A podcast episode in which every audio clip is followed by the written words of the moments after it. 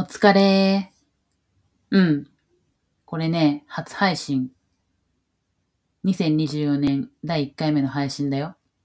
うん。今日はね、レオナルドが思う新年に縁起の良さそうなバンドの話をしようかなと思って。まあそもそも全てのロックが縁起はいいもので生きるパワーなんだけど、うん。特に私が神社のようなパワースポットだと思えるバンドを3つ紹介しようかなと思って。うん。ギターウルフと下道なんだけど、うん。表変クラブは番外編みたいな感じかな。じゃあまず、ギターウルフからなんだけど、うん。ね、もうガレージドック界では世界的な大スターだよね。うん。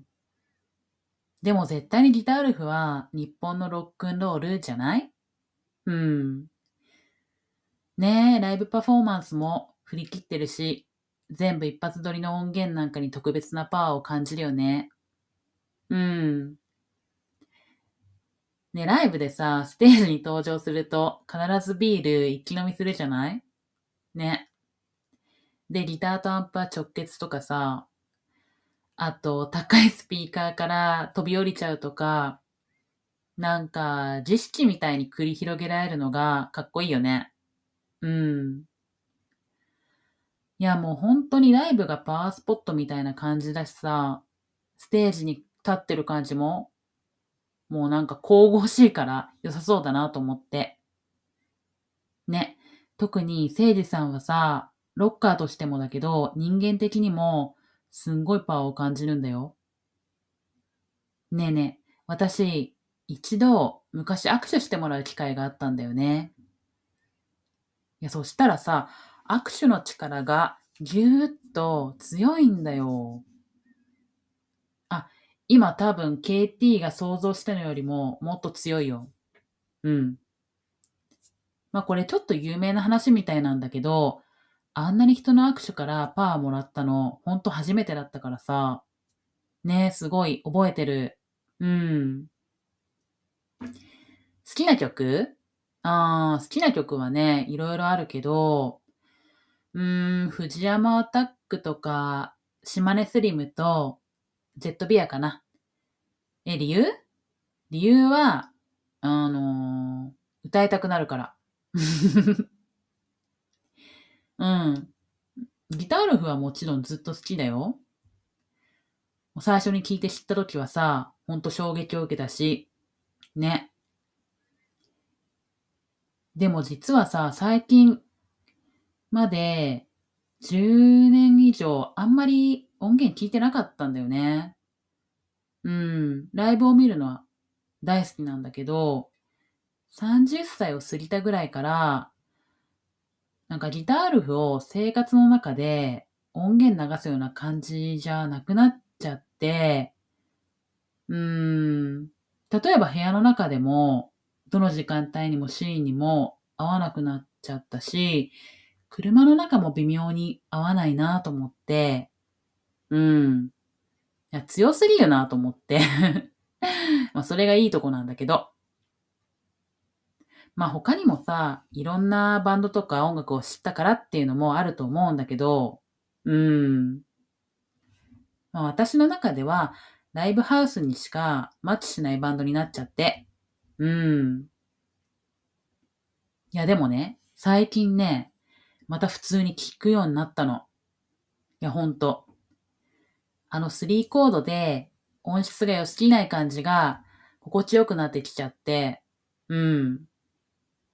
いや、歌詞のワードセンスもなんか心地いいなと思って、改めて。ね、ジェットとか、バイクとか、なんか宇宙関連とか、日本語とカタカナ英語みたいな感じがさ、気持ちいいなと思って。ね。だから40歳過ぎて、また日常的に聞くようになったんだよね。うん。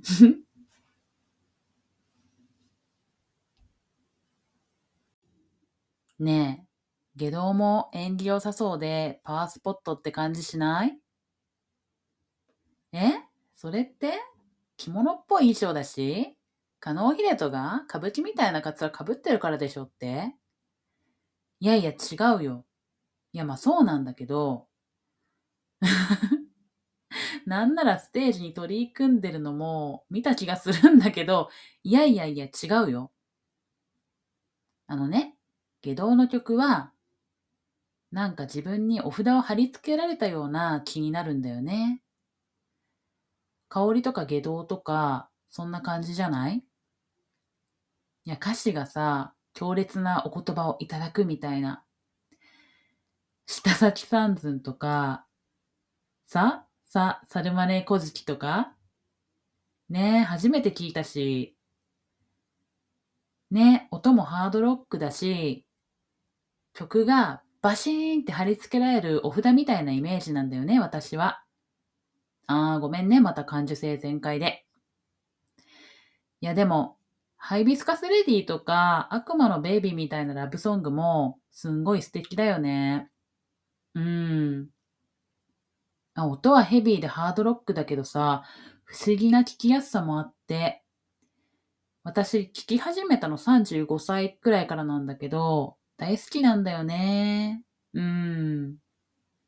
いや、私も KT も生まれる前からのバンドだよ。何も衰えず現役ってすごくない？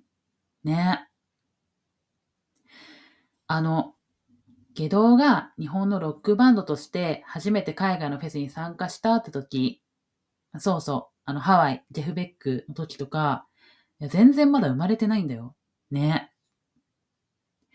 いや、あとさ、バンド名の由来が、警察にこの下道って言われたからってエピソード、すごい最高だよね。うん、大好き。そういえばさ、私まだ下道のライブ、見たことないんだよね。いや、まさにこの年始にライブされてたみたいなんだけど、うーん、行きたかった。年始に下道のライブ見たらほんとパワースポットじゃない？ねえ、行きたかった。ねえ、表変クラブって知ってる？え知らない？うん。まあ、去年デビューしたばっかりのバンドだから、うん、そう、すごい気になってる。うん。私、片山ブレイカーズとか、キングブラザーズが好きだから知ったんだけど、うん、気になってる。うん。ねなんで新年に演技が良さそうかって？それは、そんな気がするから。うん。いや、音とルックスでそう思ったの。うん。いや、KT も見たらわかるよ。ね。今年はライブ見れたらいいね。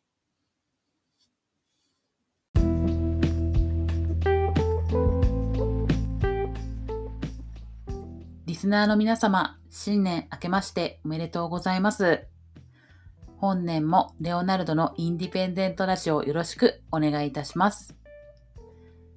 ね今年は北陸の大震災など大変な始まりとなった2024年ですね。年末年始はどのように過ごされましたか？私はこの年末年始は地元に帰省せず、家族の方がこっちに遊びに来てくれたので、のんびりと過ごせました。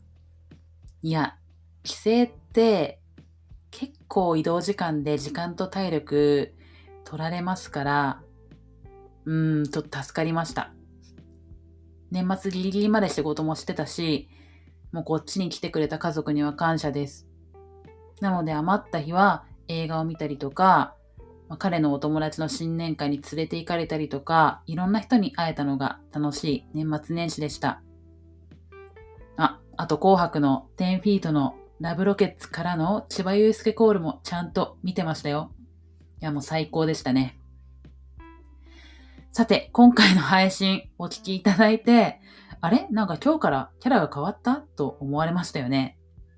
いや今回から KT という友達に話しかけているという設定でやろうかなと思いまして、いや一人番組で、もうしかも私は滑舌が悪いので、聞き取りにくいんじゃないかと思って、丁寧に話してたんですけど、やめました。もう心は朗読してる堀井美香さんになりきってましたが、なんかつまんないらしくて。友達に話しかけるっていう設定ならリラックスして話せるかなと思いました。まあ、今年も私なりの発信をしていきますのでよろしくお願いいたします。では、最後まで聞いていただきありがとうございます。またお待ちしてます。バイバーイ。